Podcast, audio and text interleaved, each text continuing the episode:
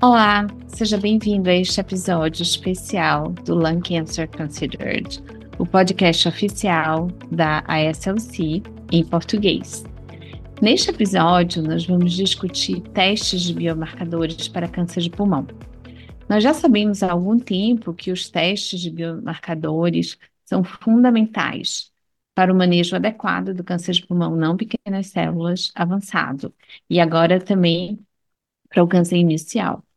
Nós temos vários agentes direcionados de forma muito eficaz, que são aprovados como terapia de primeira linha para o câncer de pulmão não pequenas células, positivos para vários tipos de é, alvos. E é somente por meio destes testes eficazes de biomarcadores que nós podemos selecionar pacientes para essas terapias. Mais recentemente, nós também temos vários dados em relação à utilização de terapias-alvo para o tratamento de câncer de pulmão inicial. É importante ressaltar que esses agentes são menos tóxicos é, do que vários tipos de quimioterapia e eles são mais eficazes. Por isso que os testes de biomarcadores, eles precisam ser realizados de maneira precoce, antes de qualquer terapia inicial. No entanto, nós sabemos que existem muitas barreiras ao teste de biomarcadores. E para ajudar a discutir os testes, nós estamos acompanhados por dois convidados muito especiais. Nossa primeira convidada é a doutora Akina Calabric. Ela é membro do Comitê de Tórax da Sociedade Brasileira de Oncologia Clínica e é coordenadora nacional de Oncologia Torácica da DASA, Obrigado por juntar-se a nós, Akiná. Eu vou chamar Akiná pelo primeiro nome, já que nós nos conhecemos há muito tempo. Obrigada, Clarissa, pelo convite. É um prazer e privilégio estar aqui com vocês hoje. Muito obrigada. Também estamos acompanhados é, por Dr. Vladimir Lima. Vladimir é oncologista torácico do AC Camargo Cancer Center e é presidente eleito do Grupo Brasileiro de Oncologia Torácica. Eu também vou chamar Vladimir pelo primeiro nome, porque nós também nos conhecemos há muito tempo. Olá, Vladimir. Olá, Clarissa. Tudo bem? Muito obrigado pelo convite. É um prazer estar aqui com vocês. Bom, nós vamos começar conversando sobre alguns princípios básicos. Quando nós falamos sobre biomarcadores para câncer de pulmão, o que queremos dizer com biomarcadores? Então, biomarcadores são qualquer molécula, pode ser gene, proteína, qualquer substância que ela pode ser medida nos tecidos, no sangue, e que vão distinguir o tecido tumoral de um tecido normal. No caso do câncer de pulmão, essas alterações geralmente estão presentes no DNA ou mesmo expressão das proteínas. Então, em muitos desses casos, essas alterações moleculares ou genômicas, elas podem ser os principais fatores que são responsáveis pelo surgimento e o crescimento do câncer. E hoje, como você mesmo já introduziu, isso é super importante, porque muitas dessas mutações, existe um tratamento específico denominado terapia-alvo, né? Que são direcionados para bloquear ou reverter essa ação, ação dessas alterações genéticas do tumor, e aí você causa o bloqueio, o crescimento do tumor e a morte celular. No caso da expressão da proteína PDL1, ela também vai auxiliar aí na decisão do tratamento mais apropriado quando a gente está falando de imunoterapia, se esse for o caso. Muito obrigada, Kina. Vladimir, você poderia nos explicar é, por que o teste precoce é tão importante para o cuidado adequado, particularmente, por que, que nós precisamos concluir o teste antes de usar algum tipo de tratamento? Então, como você mesma já pontuou, e a Kina, inicialmente a, a informação, principalmente em relação ao perfil de alterações genômicas, né, no perfil de mutações uh, em genes uh, drivers acionáveis, ele é importante para a identificação de alterações, uh, como eu acabei de dizer, potencialmente acionáveis, potencialmente alvo para terapia direcionada. Então, essa é a primeira importância do teste. Além disso, a avaliação genômica também te dá algumas informações, como a presença de alta carga mutacional, ou a presença de instabilidade de microsatélite, que são marcadores potenciais uh, para uso de uh, inibidores de checkpoint. Em pulmão, isso é um pouco menos relevante, a não ser para refinar a escolha de determinadas drogas, mas ela uh, é útil em outros tumores e, e em pulmão pode ser em alguns cenários especiais. E a presença também dessas alterações em genes drivers acionáveis, normalmente está correlacionada com má resposta aos inibidores de checkpoint. Né? Então é muito importante, antes, hoje em dia a gente tem praticamente três estratégias no tratamento do câncer de pulmão, uh, que são as terapias-alvo, a imunoterapia e a nossa velha quimioterapia. E para imunoterapia e para terapia-alvo, a, a gente precisa dessas informações antes de instituí-las, principalmente nos carcinomas uh, não escamosos. Né? Então, na ausência dessa informação, dessas informações, a única coisa que a gente poderia começar seria quimioterapia. Então, a, a recomendação hoje, de certa forma, é que você não institua nem terapia-alvo, nem imunoterapia, enquanto você não tiver uh, essa informação disponível, bem como a expressão do PDL1, a Kina já pontuou também que pode ser importante para uh, identificar aqueles pacientes passíveis de tratamento com inibidores de checkpoint de forma isolada. Excelente. Eu agora vou fazer uma pergunta e eu vou pedir que a Kina primeiro responda e em seguida Vladimir. E eu queria que vocês pensassem nessa resposta de, sobre dois pontos. É, primeiro, da instituição na qual você trabalha, e depois a nível de Brasil, a nível de América Latina.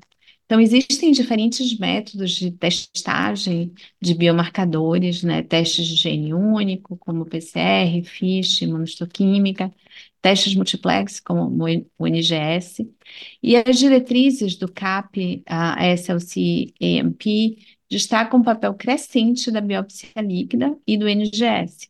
Mas nós sabemos que existem muitas barreiras ao teste de biomarcadores. Então, que, como é que a gente vai discutir esses pontos aqui na? Então, eu acho que um dos principais pontos aí que a gente está falando para biomarcadores é o acesso, né? A gente já sabe que os pacientes devem ser testados ao diagnóstico, principalmente os pacientes não escamosos avançados. Agora, os pacientes iniciais precisam de testagem molecular muitos pacientes não tabagistas, mas uh, no Brasil a gente pode até falar que a gente vive uma situação diferente do mundo, né? Felizmente a gente tem aqui um consórcio de indústria farmacêutica, né, que disponibiliza gratuitamente esses painéis genômicos abrangentes de NZS para esses pacientes com câncer de pulmão avançado e agora também alguns, alguns marcadores para doença inicial, aí a gente está falando PDL1, EGFR e ALK. Mas é claro que isso requer uma, um cadastro na plataforma, o envio de documentações e vai demandar uma dedicação especial do médico para isso.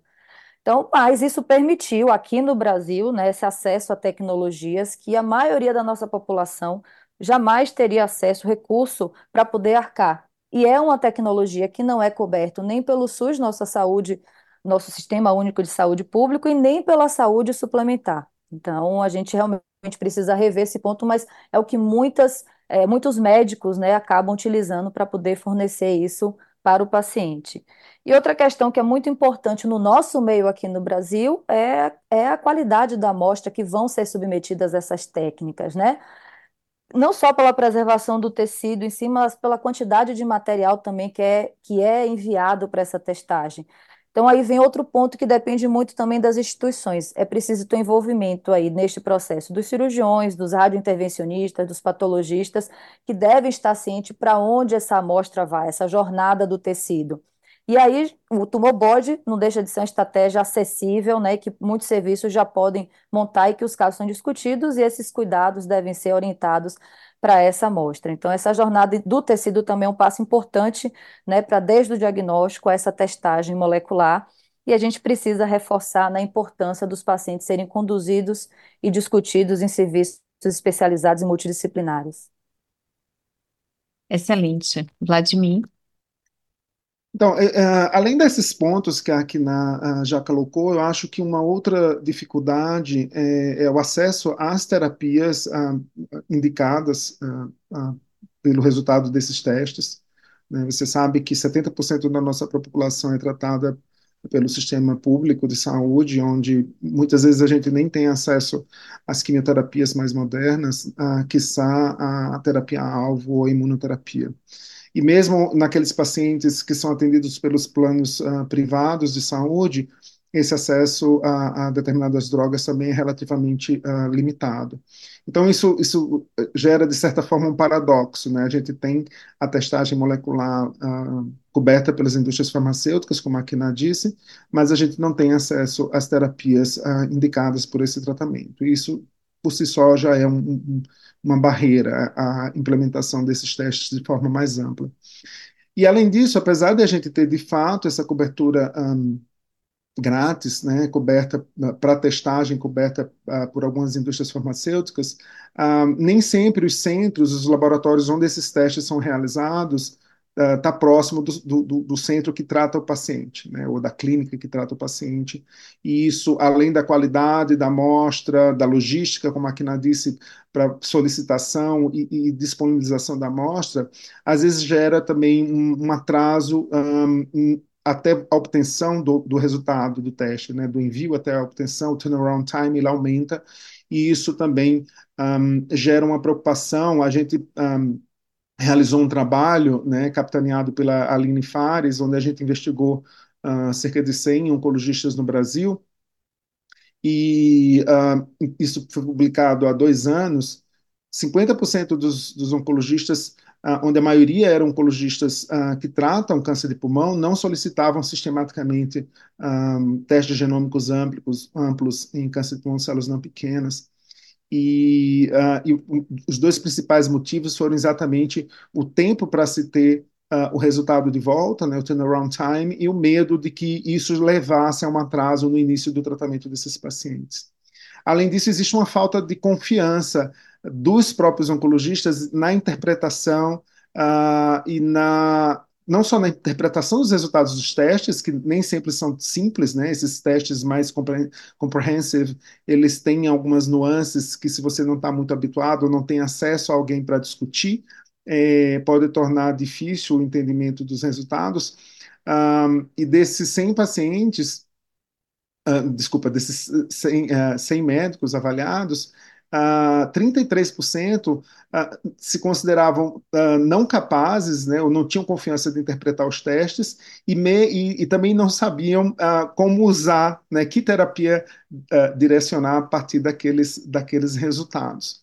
Né. Então, a gente tem um conjunto de, de, de problemas, uh, não só de acesso ao teste, mas de acesso ao tratamento e mesmo de treinamento ainda. Né? Você sabe que o país é um país muito grande, muito heterogêneo, é, e, e, isso gera dificuldades. Em relação à instituição, e isso é um grande problema, né? A gente muitas vezes fornece a nossa experiência, mas uh, eu, por exemplo, vivo numa instituição onde eu tenho acesso a esses testes é, relativamente rápido, inclusive alguns testes são realizados in-house. É, isso facilita muito a, a, obtenção dos resultados e, e, os ajustes, problemas com amostras, você pode rebiopsiar rápido o paciente quando a amostra é exígua, né? Já em relação à biópsia líquida, que você uh, pontuou no final, eu acho que o problema é ainda maior, uh, porque aí a gente não tem esse tipo de testagem. Uh, existe uma cobertura pela indústria, mas em alguns cenários especiais. E o, o, apesar do resultado ser um pouco mais rápido, via de regra, é um teste que, fora desse cenário da, da, cobertura da indústria, ele é ainda mais difícil de ser um, obtido, pelo menos no nosso país. Né? E você enxerga que há algum tipo de saída a nível de saúde pública no Brasil para que a gente consiga reduzir essa barreira entre o tratamento é, que acontece através de um direcionamento, então um paciente, por exemplo, que tem é, que é ALK positivo e ele é tratado com, com um agente anti-ALK, ele vai ter um desfecho completamente diferente de um paciente que é tratado com uma quimioterapia regular. O que, é que você vê a nível de Brasil? Que esperança nós podemos dar para nossos oncologistas brasileiros que estão nos ouvindo? Existe uma grande mobilização, né, da sociedade, principalmente das sociedades médicas, né, e, e até mesmo em política para tentar melhorar esse acesso. A gente já começa com a barreira desde a saúde suplementar, mesmo com drogas aprovadas, né, pela Anvisa, pela nossa agência regulatória, não necessariamente elas são incorporadas e utilizadas na prática médica, porque a gente tem uma outra barreira, que aí depende da aprovação dentro do cenário da saúde suplementar. né? Para a saúde pública, isso é mais difícil ainda, porque existe uma questão muito da, da- do, do, do custo dessas medicações dentro de uma grande necessidade em termos de saúde pública na nossa população. Eu acho que realmente a gente vai evoluir quando existir uma conversa, né, tanto das fontes pagadoras quanto das indústrias, quanto da população, tentar estimular também essa questão da advocacy, das sociedades médicas, para que haja uma redução, né, que essas incorporações novas possam ser utilizadas dentro da saúde pública, baseado principalmente numa redução do custo, né, do acesso dessas medicações. Existe aí al- algumas possibilidades de medicamentos eh, novos que estão sendo discutidos. A gente teve, infelizmente, uma negativa da imunoterapia para o cenário de doença avançada, principalmente baseado no custo. A gente sabe do benefício, mas eu acho que é muito mais a questão de saúde pública, né? No sentido da gente tentar organizar eh, esse tema. É mais difícil do que a gente imagina, porque existem muitas prioridades aqui no nosso Brasil. Com certeza. Vlad, o que que você vê em termos de é, incorporação de uma forma é, mais universal da pesquisa clínica, como uma maneira de você aumentar esse acesso dentro de países como o Brasil e outros países da América Latina? Eu acho que a pesquisa clínica é, é uma maneira, ah, não só de melhorar acesso, ah, mas também de fazer com que a, a tecnologia, né, e a, e a formação de pessoas no local ah, ah, se dê de maneira mais satisfatória e, de- e acelerada. Ah, isso pode, por si só, a longo prazo, inclusive, baratear o custo do, de determinados tratamentos, porque você poderia criar uma massa crítica de pessoas capazes de desenvolver essas tecnologias ah, localmente não é? Eu não, eu não gosto muito necessariamente de atrelar a, o, o, ace- é, o acesso a terapias a, a, a só a pesquisa, porque para que isso seja atingido, a gente teria que ter um volume de pesquisa clínica muito, muito grande, né, para dar conta da cobertura, principalmente de uma população ah, e no país tão vasto quanto o nosso. Eu vejo ele mais, a pesquisa mais importante nesse sentido, de nuclear ah, grupos é? E, e- e- e gerar uma massa crítica de pessoas que permita que a gente faça R&D, né, eh, pesquisa e desenvolvimento no país. Você sabe que a indústria farmacêutica brasileira ela faz isso de maneira muito pobre na área de oncologia, eh, de forma que a gente tem que trazer sempre estudos de fora e sempre conversar com a, com a indústria farmacêutica ah, internacional, o que torna, obviamente, os tratamentos ah, de mais difícil acesso e, e mais caros. Um, eu, claro que com certeza a gente termina tendo o, o, o acesso a, a, ao tratamento para aqueles pacientes que entram na pesquisa, mas o volume de pacientes que não entra, na verdade, ele é muito maior, né? Então, eu, eu vejo mais a, a, pesquisa clínica como um problema, uma solução importante a, a longo prazo, na formação de pessoas uh, capazes de, de, de nuclear, né? e de, de, gerar tecnologia localmente. Eu acho que falta, só complementando também um pouco, eu acho que a nossa sociedade civil ela é pouco integrada nessa discussão ainda, né? Os grupos de advocacy ainda são na área de oncologia ainda são ah, poucos e, e, e, pequenos. E enquanto a gente não tiver a sociedade civil ah, muito inteirada, né, da importância de que exista pesquisa clínica, da importância de que exista investimento no desenvolvimento local e, e, de acesso e de produção dessas tecnologias, um, para que uh, também o nosso governo uh, é, uh, crie mecanismos para que isso seja maximizado, a gente vai enfrentar sempre muitas barreiras para garantir acesso a esses tratamentos, principalmente para a população que não tem medicina um, suplementar. Né? A gente sabe que na medicina suplementar a gente não está tão distante assim do que se faz no resto do mundo.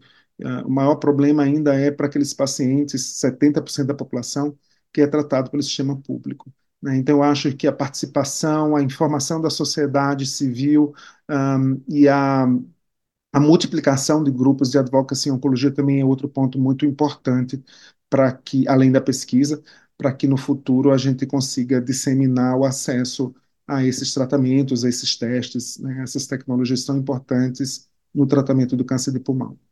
Eu vou pegar um gancho que o Vade falou aí dessa questão da advocacy. Para câncer de pulmão, a gente ainda tem um estigma, né, do câncer de pulmão. Então, a gente vê muito mais mobilizações para tumores femininos, câncer de mama, mas o câncer de pulmão tem o estigma do tabagismo e que a gente sabe que está cada vez mais reduzindo. A gente tem pacientes mais jovens com câncer de pulmão e que justamente são esses pacientes que têm essa mutação genética que pode ser é, sensível a alguma droga oral, mas a gente não vê essa questão da mobilização da sociedade, até porque a doença já tem uma carga muito grande, né, de associação com mortalidade, com sofrimento, mas é, é algo que a gente precisa levantar a bandeira assim na nossa sociedade. É, esse ponto que a Kina tocou agora do, do, papel né, dos advocacy groups, eu acho que é extremamente importante, relevante. Nós temos hoje o Oncoguia já fazendo esse, esse embrião né, de trazer pacientes e mostrar para os pacientes é, que existe essa porta em relação ao tratamento diferenciado, baseado nos testes moleculares, e, e a conscientização do governo e da sociedade pela voz do paciente. Recentemente eu tive uma reunião com, com uma pessoa do Senado e, e eles estão muito em, é, empenhados, realmente, como governo, em tentar é, trazer isso para uma mesa de conversa, porque eu acho que realmente nós precisamos tanto da sociedade civil, como do governo, como da indústria farmacêutica, das sociedades médicas, para que nós possamos estabelecer uma via de conversa mesmo. Bom, para muitos de nós, o teste de biomarcadores faz realmente parte do diagnóstico inicial, mas nós precisamos, com certeza, melhorar a conscientização sobre a importância dos testes de biomarcadores. E o que ele conduziu uma pesquisa sobre testes de biomarcadores em 2019, que foi apresentada no Mundial de Pulmão e foi publicada no JTO. E essa pesquisa teve mais de 2.500 respostas de 102 países e descobriu que a maioria dos entrevistados não estava satisfeita com o status dos testes moleculares em seu país. Eles descobriram que, em alguns casos, é necessário mais conhecimento técnico e melhor acesso ao laboratório, e a pesquisa também constatou uma falta de conscientização e aplicação de diretrizes baseadas em evidência. Na pesquisa do IALSC, as cinco barreiras mais citadas para os testes adequados de biomarcadores foram o custo, a qualidade, o acesso, a conscientização e os padrões e tempos de resposta. Como é que nós podemos, aqui na, como comunidade global, pensamento global agora, abordar essa consciência essa educação dos testes de biomarcadores como uma barreira? É, eu acho que um dos principais pontos, e que foi comentado já no começo com o Vlad, é a questão da padronização de quais testes devem ser prioritários. O que, que a gente deve testar? Eu acho que alguns anos, no começo, quando veio essa descoberta da biologia molecular do câncer de pulmão, cada sociedade, cada guideline recomendava um tipo diferente de testagens. Claro que existiam os básicos, a GFR e ALK, mas cada um incorporava o ROS, depois veio o BRAF, depois o R2, de uma, em uma variação grande do tempo e da, da força de recomendação. Então, acho que existe hoje uma tendência né, para que todas as sociedades, os guidelines da ASCO, da ESMO, da IALS, que elas tendem hoje em dia a orientar quais são realmente esses testes a serem utilizados, e isso é de fundamental importância para um oncologista geral e um oncologista torácico, e tem que ser isso acoplado, claro, uma educação continuada sobre o tema, porque até mesmo a leitura desses testes muitas vezes é difícil. Então, outra questão, não só padronização do que testar, mas padronização de como reportar esses testes, para que a leitura seja fácil e tenha esse entendimento do que, do que a gente deve fazer. Então, além disso, eu acho que deve ter também um estímulo para a criação, e também Vade já falou dessa tecnologia de fluxos e plataformas mais econômicas e que deem essa resposta mais rápida, né, principalmente desses principais biomarcadores que a gente precisa. Então, é, a gente sabe que existe uma clara relação em que é testado viver mais e melhor, então isso precisa ter claro nesse processo de educação de continuada e de testagem, e, e, aos poucos, né, eu vejo também um, uma padronização realmente, um entendimento, mas está muito aquém. Existem várias plataformas, algumas com, é, com a descrição dos testes muito difícil de entender, então eu acho que a gente precisa realmente ter uma mesma fala para todas as sociedades, não importa se a gente está aqui nos Estados Unidos, na Europa, para que a gente possa orientar nossos pacientes e a nossa conduta médica. Vladimir, existe alguma estratégia para que nós possamos é, reduzir o tempo de disponibilidade de resultado para os nossos médicos? Porque isso vai com certeza influenciar principalmente na qualidade do tratamento, na ansiedade do paciente. Então, um, eu acho que a gente, hum, eu, gostaria antes de, de uh, continuar a, a, resposta à sua pergunta, Clarissa, de comentar uh, um outro ponto que eu acho que é importante uh, na, na criação desse awareness, que é o uso das mídias sociais, com pessoas com treinamento adequado para disseminar informação sobre a importância do teste, tanto no diagnóstico quanto no tratamento, não só para a população de profissionais, mas também para a população leiga. Né? Eu acho que isso é uma maneira de fazer com que a importância da realização desses testes se torne mais amplamente conhecida. Endereçando especificamente a pergunta que você me fez de como fazer com que esses resultados se tornem mais rápidos, eu acho que é extremamente importante a qualificação uh, de técnicos e patologistas que lidam diretamente com a amostra. A gente sabe que a patologia, tanto nacional quanto internacional, ela está acostumada a lidar uh, com diagnóstico patológico clássico, mas poucas pessoas estão habituadas com a análise molecular de amostras teciduais e a interpretação desses resultados.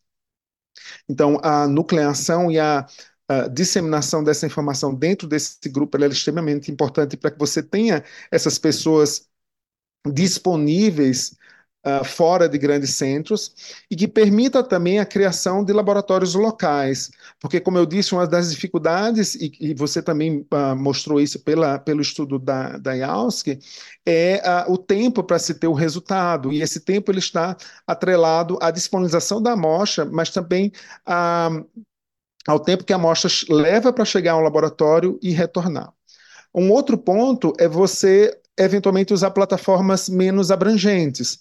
A gente sabe que se você usa uma plataforma muito grande, com 400 genes né, avaliados, o tempo uh, de análise na bioinformática ele aumenta. E, e, a maior parte desses genes avaliados, eles não são importantes para a tomada de decisão terapêutica. Às vezes eles são importantes para você refinar determinados pontos ou do ponto de vista de pesquisa, mas na tomada de decisão, se você usa uma plataforma mais enxuta, onde o tempo de processamento vai ser mais curto, um, vai te dar toda a informação que você precisa, ou a maior parte da informação que você precisa, e você também vai ter esse resultado mais rápido. E o outro ponto que eu acho que também evita retestagens uh, por conta de qualidade do material ou quantidade é exatamente a discussão. Uh, a gente já faz isso, né? Vem, essa discussão já vem ocorrendo, mas ela tem que ser perpetuada sobre a importância da quantidade de material colhido durante as biópsias, por exemplo, e a, o cuidado que tem que existir tanto na uh, compartimentalização, compartimentalização dessas amostras, né, separar elas para os diversos testes, quanto no, no processo de fixação, de armazenamento, para que a gente não perca tempo tendo que colher novas amostras uh, devido à quantidade ou à qualidade. Uh, então, isso tudo tem que ser integrado, tem que ocorrer em, em paralelo para que a gente consiga eventualmente obter esses resultados, não só de forma mais rápida, mas também com qualidade.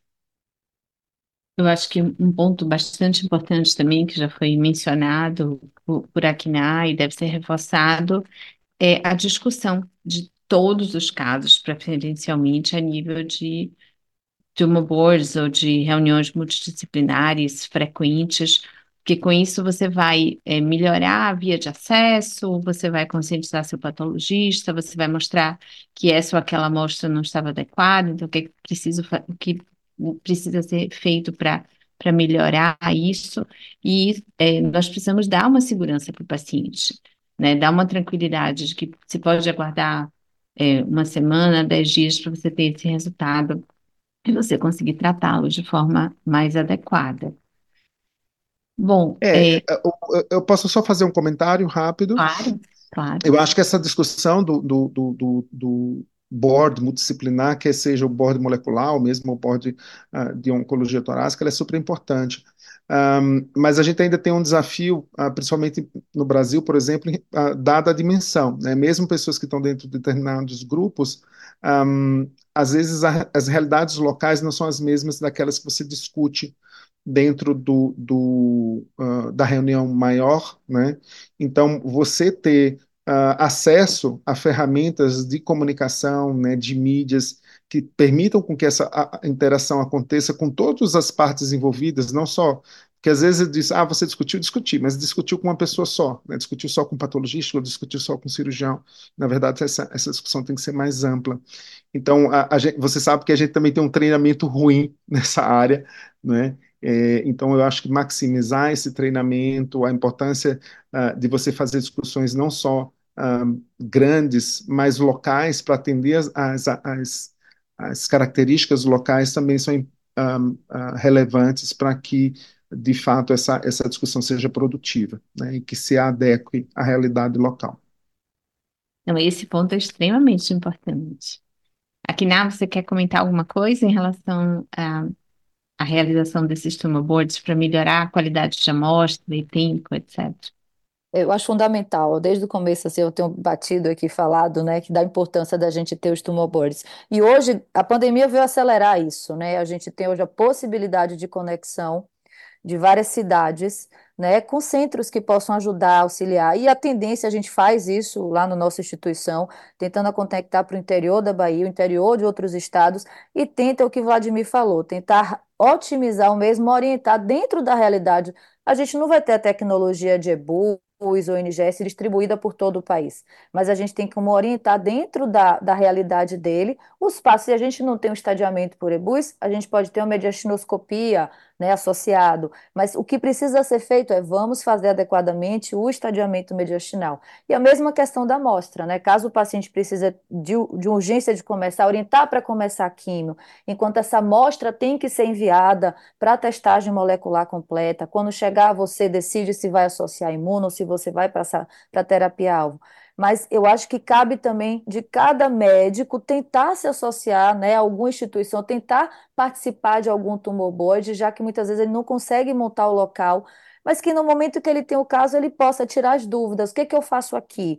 E eu acho que isso realmente, a conexão hoje em dia, as plataformas de comunicação têm permitido que a gente possa evoluir, eu já vejo aí vários Brasis sendo conectados e, e único tumor board, isso me deixa muito feliz. Excelente. Então, os parceiros do IALSC para cuidados torácicos estão, na verdade, revisitando a pesquisa de biomarcadores do IALSC em 2024, em colaboração com o Comitê de Patologia do IALSC. Este importante trabalho ajudará a identificar barreiras para testes adequados e nós adoraríamos que todos os ouvintes participassem. A pesquisa ela está disponível em vários idiomas, incluindo inglês e português, e por isso, inclusive, nós estamos fazendo esse podcast. E o site da pesquisa ele pode ser acessado no seguinte é, endereço: https é, dois pontos barra barra ponto 24 ponto é, traço biomarker survey ou visitando o. Então, é, na verdade, existe muito mais né, que nós poderíamos abordar aqui, mas nós temos que encerrar o podcast. Então, eu quero agradecer muito a cada um de vocês, agradecer muito a Kiná, é, agradecer muito a Vladimir por se juntar a nós nesse podcast. Eu que agradeço e parabenizo a IAUSC, né, e toda essa mobilização que eles têm feito para olhar também os países que precisam em desenvolvimento, os subdesenvolvidos, e tentar orientar dentro da nossa realidade como a gente pode melhorar. Porque não adianta só a gente ter grandes tecnologias com acesso a poucas pessoas no mundo, né? Como a gente pode fazer com que essas tecnologias cheguem a nossos países e ouvir também a gente do que a gente precisa, as necessidades. Então, assim, é um movimento muito louvável e, e me orgulho muito de poder contribuir aqui e agradeço a oportunidade. Eu faço eco às palavras da, da Kina. Eu acho que a, a UIAUSC é uma das sociedades mais que tem se empenhado mais em fazer essa integração né, e essa representatividade uh, de, de todos os países com as suas diversas realidades e é muito importante, né? A gente sabe que a maior parte da pesquisa é realizada por, por países uh, mais ricos e nem sempre ela se adequa às realidades locais, né? Às vezes até cria problemas para a gente, né? Porque a gente não consegue andar no mesmo passo. Então, ouvir o que a gente tem a dizer, um, é, ela é muito importante para que você consiga criar um, guias né, que sejam mais abrangentes e mais representativos e que permitam, inclusive, a realização de novas estratégias, novos estudos que possam levar em consideração essas realidades uh, locais. Um, é muito importante também, é uma sociedade que tem muita interação com as sociedades locais também, um, né, com a Sociedade Brasileira de Oncologia, com o Grupo Brasileiro de Oncologia Torácica, que eu acho também uh, que permite uh, o acesso dos profissionais a, a, profissionais estrangeiros e a guidelines estrangeiros. Então, acho que isso é realmente muito importante e agradeço a oportunidade de estar aqui na presença da Clarissa, da CNA, para discutir esse tema tão importante. Bom, e vai ser lançado né, a, a, pesquisa e nós contamos realmente com uma participação maciça do Brasil. Vamos tornar isso uma gincana né, e fazer com que o Brasil tenha uma participação extremamente efetiva. Muito obrigada a todos por ouvirem o Lung Cancer Considered, o podcast oficial do Yowski. Você pode ouvir outros episódios no SoundCloud, Spotify, Apple Podcast e nosso site, aslc.org, e Newsroom. Certifique-se de baixar, ouvir, revisar, comentar. Esperamos que vocês é, sintonizem regularmente para nos ouvir. Muito obrigada e até logo.